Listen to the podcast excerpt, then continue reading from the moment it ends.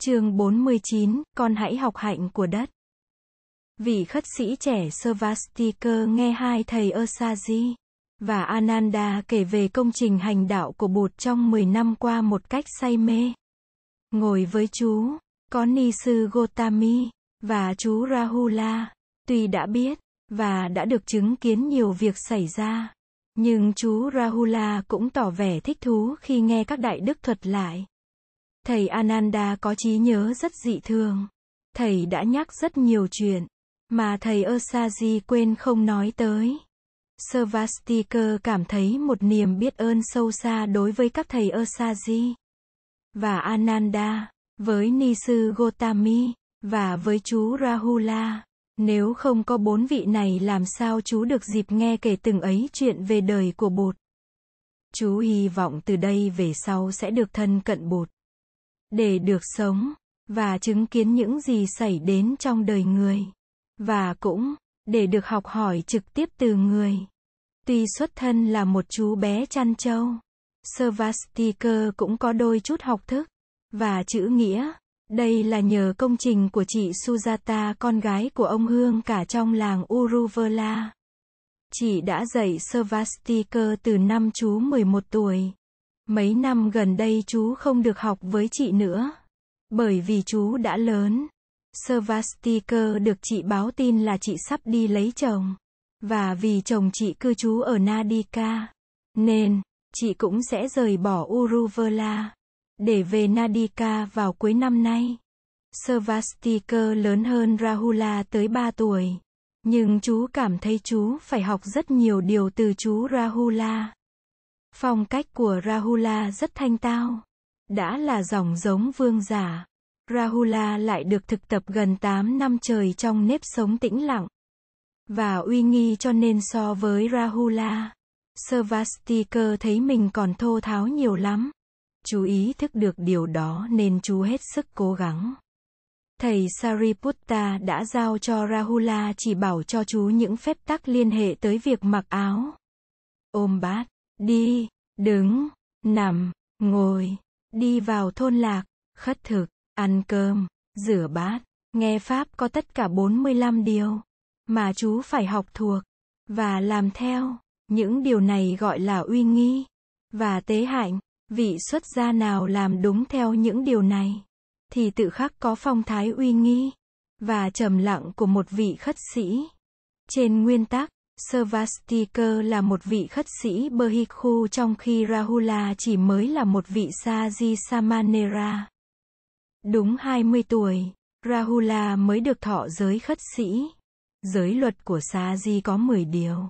Không sát sinh, không trộm cướp, không dâm dục, không nói dối, không uống rượu, không trang điểm, cải hoa, và sức dầu thơm, không nằm, và ngồi trên những giường ghế cao sang và rộng lớn, không ca vũ, không sử dụng tiền bạc và không ăn sau giờ mặt trời đứng bóng.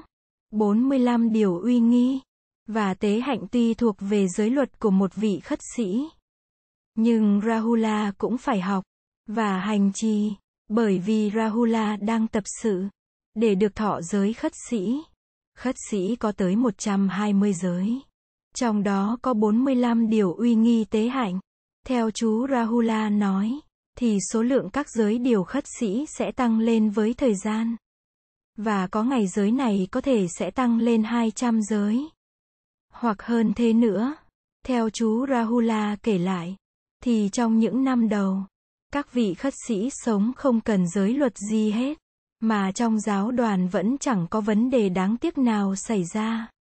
Lễ xuất gia thật đơn giản. Chỉ cần quỳ dưới chân bụt, hoặc dưới chân một vị khất sĩ. Để đọc lên ba câu quay về nương tựa là đã chính thức thành người xuất gia. Bây giờ đây, xuất gia, thì phải phát nguyện tiếp nhận, và hành trì giới luật. Số lượng người xuất gia đã trở nên đông đảo. Đông đảo cho nên có những thành phần không tự mình cảnh giác được. Và phải cần đến những kỷ luật và phép tắc, để chế ngự. Những phép tắc này gọi là giới và luật. Chú Rahula kể rằng người phạm giới đầu tiên là thầy sudina Và chính vì thầy sudina mà bụt khởi sự áp dụng việc hành trì giới luật. Thầy sudina trước khi đi xuất gia đã có thành lập gia đình rồi. Và lúc ấy còn cư trú tại làng Kalanda gần thành phố Vesali. Được nghe bụt thuyết pháp ở giảng đường trùng các. Sudiner xin đi xuất gia. Một thời gian sau đó, thầy Sudiner có dịp ghé về làng Kalanda. Gia đình thầy ngỏ ý muốn thỉnh thầy về thọ trai ngày mai. Thầy nhận lời, ngày mai lại, sau khi thọ trai, thầy được gia đình yêu cầu hoàn tục, để chăm lo sự nghiệp, và cửa nhà, thầy không bằng lòng. Gia đình than phiền rằng thầy là con một, thầy đi tu, thì không còn ai nối dõi, và sản nghiệp sẽ rơi vào tay người khác. Gia đình thầy giàu có lắm. Cuối cùng mẹ thầy đề nghị nếu thầy cương quyết không hoàn tục, thì ít nhất thầy cũng phải để lại một đứa con. Nể lời mẹ, và cũng vì lý do giáo đoàn chưa có pháp chế giới luật. Thầy nhận lời, mẹ thầy sau đó sắp đặt, để cho thầy gặp lại người vợ cũ. Cuộc gặp gỡ này xảy ra trong rừng Mahavana. Sau đó, người vợ cũ của thầy có thai.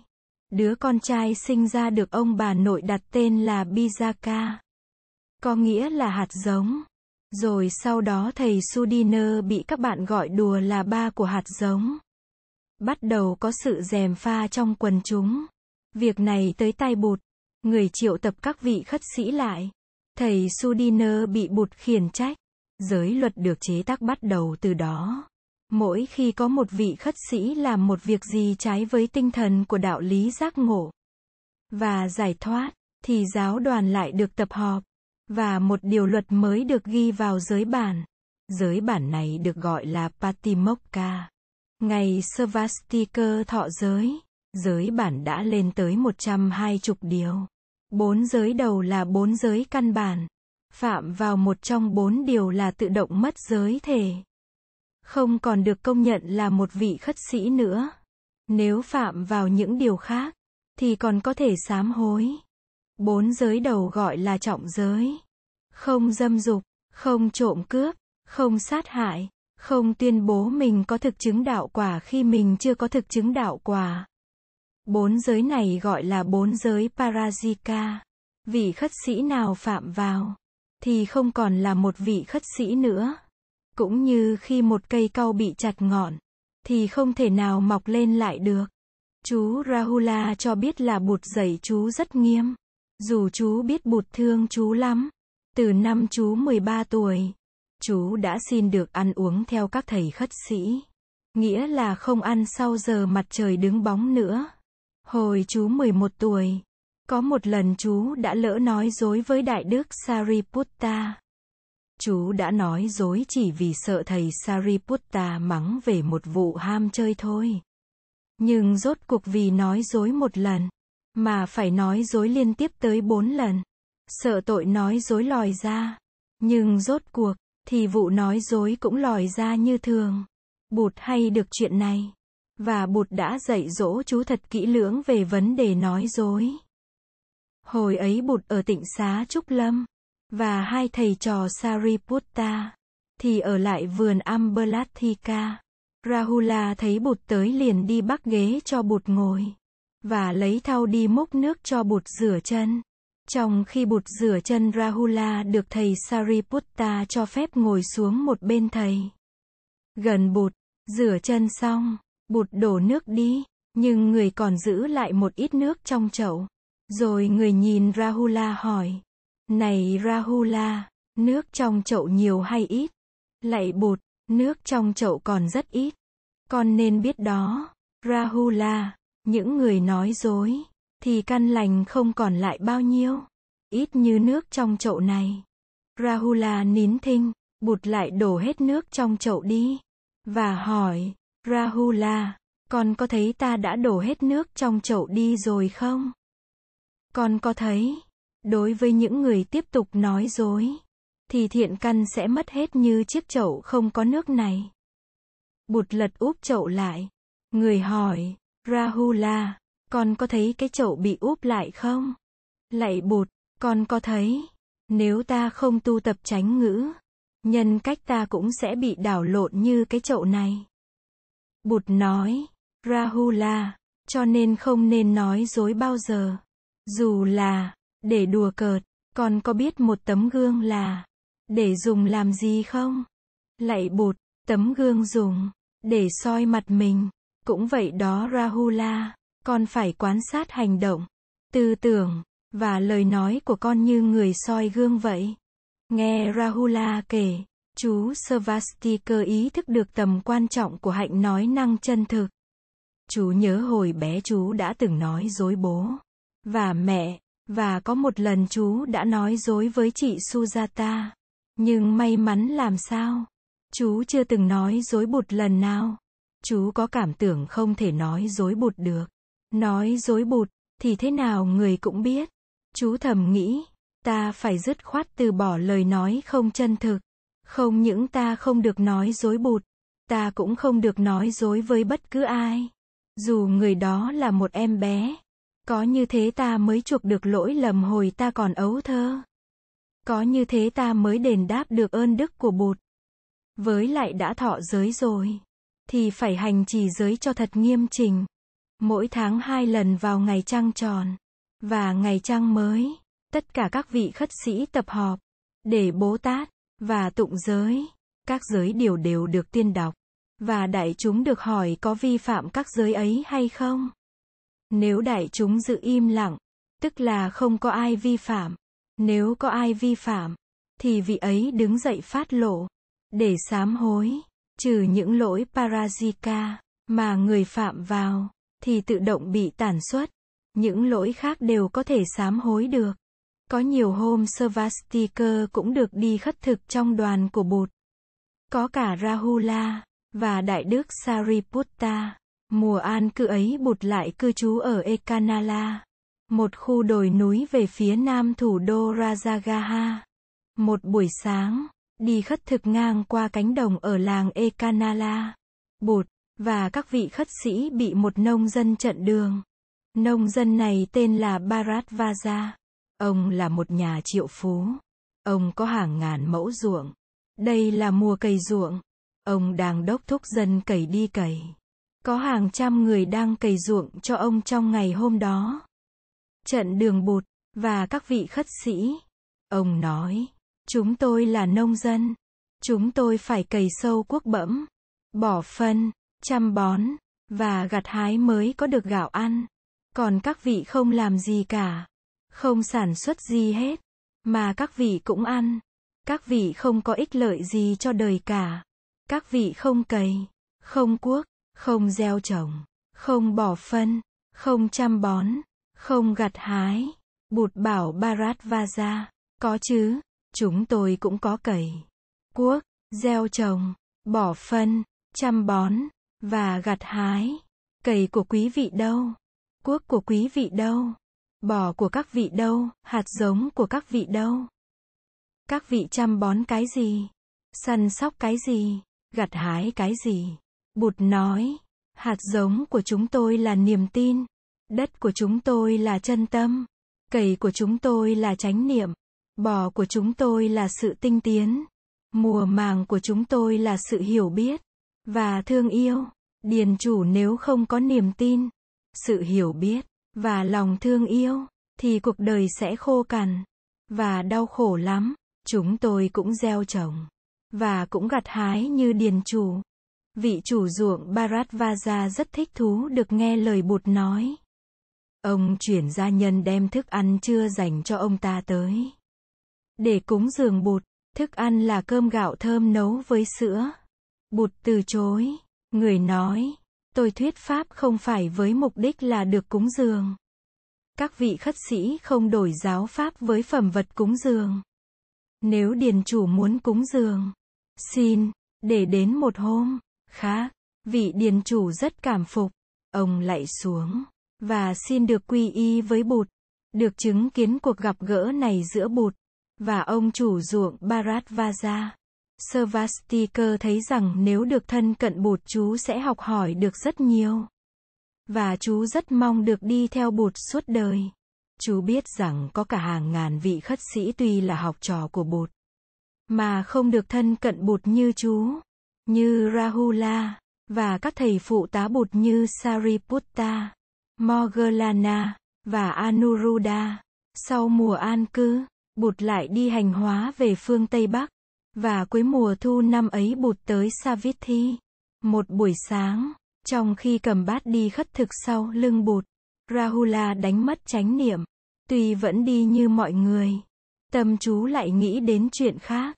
Chú nhìn bụt phía trước, và tự hỏi ngày xưa bụt không đi tu, thì không biết bây giờ bụt đang làm gì, và mình đang làm gì. Chú đã nghe kể lại là khi bụt mới sinh, có ông thầy bà La Môn tiên đoán rằng khi lớn lên bụt sẽ đi tu. Và nếu không đi tu, thì sẽ trở nên một vị chuyển luân thánh vương. Nghĩa là một vị vua có quyền hạn trên tất cả các vị vua trên hoàn vũ. Đời sống của một vị chuyển luân thánh vương ra sao? Và nếu bụt bây giờ làm chuyển luân thánh vương, thì chú đang làm gì? Trí óc vơ vẩn nghĩ như thế. Bước chân, hơi thở, và dáng đi của chú cũng không còn an chú trong uy nghi nữa. Lạ quá, bụt đi phía trước, mà người cảm thấy được những điều đó. Bụt biết là chú mất chánh niệm. Người dừng bước, và quay trở lại. Tất cả các vị khất sĩ cũng dừng bước. Bụt bảo Rahula, này Rahula, con có theo dõi hơi thở, và duy trì chánh niệm không? Rahula cúi đầu im lặng. Bụt dậy, muốn an trú trong chánh niệm, thì phải duy trì hơi thở có ý thức. Trong khi đi khất thực, ta phải thực tập thiền quán. Ta có thể quan sát về tính cách vô thường và vô ngã của những yếu tố tạo nên muôn loại. Những yếu tố đó là sắc, thân, cảm thọ, chi giác, tâm ý và nhận thức. Nếu ta duy trì hơi thở có ý thức, thì ta có thể tiếp tục việc thiền quán ngay trong khi ta đi khất thực. Và ta sẽ không bị rơi vào tình trạng thất niệm. Nói xong, bụt quay lại, và tiếp tục đi, được sách tấn. Tất cả mọi người đều nắm lấy hơi thở, và duy trì chánh niệm. Nhưng một lúc sau đó, Rahula tách ra khỏi hàng ngũ các vị khất sĩ. Chú tìm đến một cụm rừng bên đường, và ngồi xuống dưới một gốc cây. Thấy thế, Svastikar cũng rời hàng ngũ, và đi theo Rahula. Thấy chú tới gần, Rahula nói, chú cứ đi khất thực với các thầy đi. Tôi không có tâm nào, mà đi khất thực nữa. Tôi mới bị bụt giày la trước đại chúng là đánh mất chánh niệm. Tôi phải dành cả ngày hôm nay, để thực tập thiền quán. Tôi xấu hổ lắm, biết không làm gì hơn được. Svastikar từ giã Rahula, và trở lại nhập đoàn với các vị khất sĩ. Trên đường về Đại Đức Sariputta đã cùng Svastikar ghé lại cụm rừng. Để đón Rahula về tu viện, Svastikar chia sẻ phần ăn của mình xin được vào bát của Rahula. Sau giờ thọ trai, thầy Sariputta bảo Rahula đi gặp Bụt. Svastikar xin được đi theo. Biết tâm ý của Rahula đã đến lúc có thể tiếp nhận giáo lý giải thoát. Bụt dậy, này Rahula, con hãy học theo hạnh của đất. Dù người ta đổ, và giải lên đất những thứ tinh sạch, và đẹp đẽ như hoa, nước thơm, sữa thơm, hoặc người ta đổ lên đất những thứ dơ giấy hôi hám như phân, nước tiểu, và máu mủ, hoặc người ta khạc nhổ xuống đất, thì đất cũng tiếp nhận tất cả những thứ ấy một cách thản nhiên. Không vui vẻ mừng rỡ, mà cũng không chán ghét tủi nhục. Cũng như thế, khi những cảm thọ khoái lạc, hoặc buồn khổ phát sinh, con đừng, để cho chúng làm nhiễu loạn tâm con, và chiếm cứ lòng con. Con hãy học theo hạnh của nước. Khi người ta giặt rửa những thứ dơ bẩn trong nước, nước cũng không vì thế, mà cảm thấy tủi nhục, buồn khổ, và chán trường. Con lại nên học hạnh của lửa. Lửa đốt cháy mọi thứ, kể cả những thứ dơ bẩn. Vậy, mà lửa cũng không vì thế, mà cảm thấy tủi nhục, buồn khổ, và chán trường. còn lại cũng nên học hạnh của không khí. Không khí thổi đi các thứ mùi, mà vẫn không cảm thấy tủi nhục, buồn khổ, và chán trường. Rahula, con hãy tu tập lòng từ, để đối trị giận hờn. Lòng từ là lòng thương yêu được thực hiện bằng cách đem lại niềm vui cho kẻ khác. Từ là thứ tình thương không có điều kiện, và không chờ đợi sự đền trả. Con hãy tu tập lòng bi, để đối trị tàn ác. Lòng bi là lòng thương yêu được thực hiện bằng cách làm vơi đi sự khổ đau nơi người khác.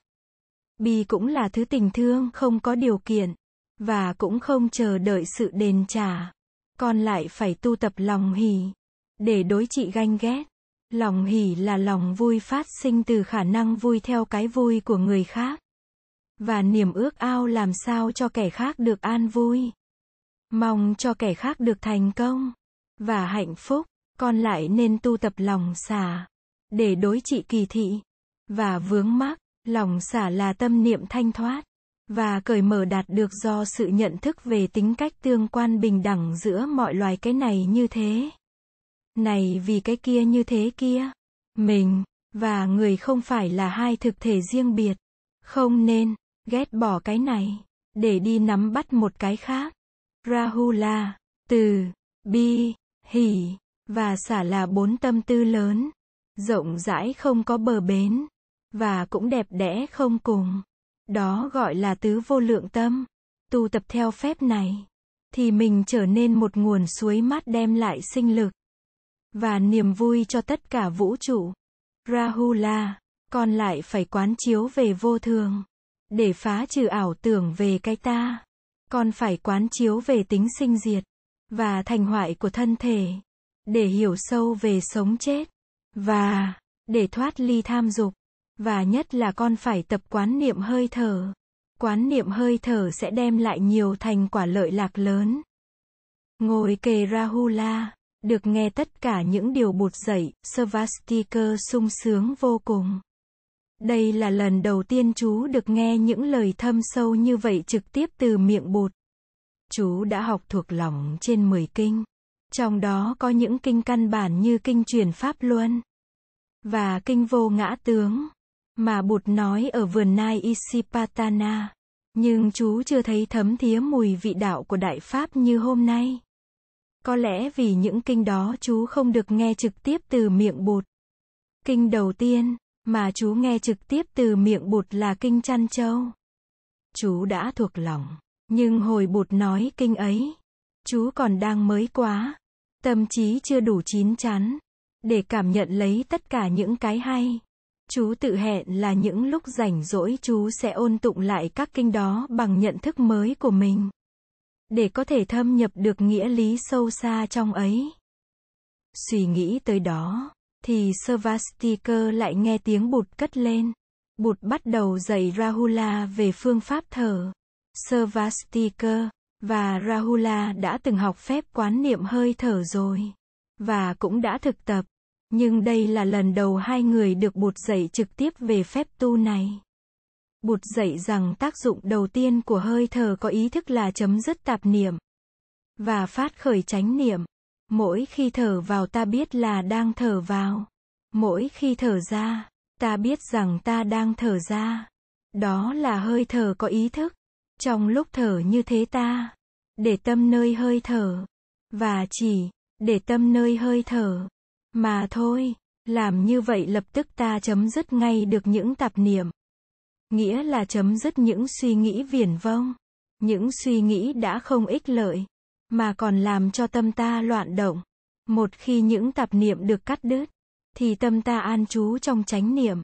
Ta biết ta đang thở, ta biết ta đang tỉnh thức, ta không bị tạp niệm bao vây và dẫn dắt, chỉ cần một hơi thở thôi ta đã có thể thiết lập trạng thái tỉnh thức trong ta. Trạng thái tỉnh thức ấy là chất bụt sẵn có trong mọi người. Bụt dậy, thở một hơi dài mình biết là mình thở một hơi dài. Thở một hơi ngắn mình biết là mình thở một hơi ngắn. Như vậy có nghĩa là mình ý thức được trọn vẹn hơi thở của mình. Duy trì ý thức và hơi thở, ta thiết lập được định tâm. Lúc bấy giờ ta mới nương theo hơi thở, để quán chiếu thân thể ta, cảm giác ta, tâm ý ta, và mọi sự vật trong ta, và ngoài ta, Các sự vật ấy gọi là các pháp Savadama. Savastika tin chắc rằng sau buổi giảng này, chú sẽ thành công rất dễ dàng trong việc thực tập quán niệm về hơi thở. Bụt đã tận tình dạy chú và dạy Rahula. Lời dạy của người rất đơn giản, mà cũng rất sâu sắc. Sau khi lạy tạ Bụt, chú và Rahula cùng rủ nhau ra bờ hồ. Hai người lặp lại với nhau những lời Bụt dạy để cùng ghi nhớ cho kỹ mà thực tập.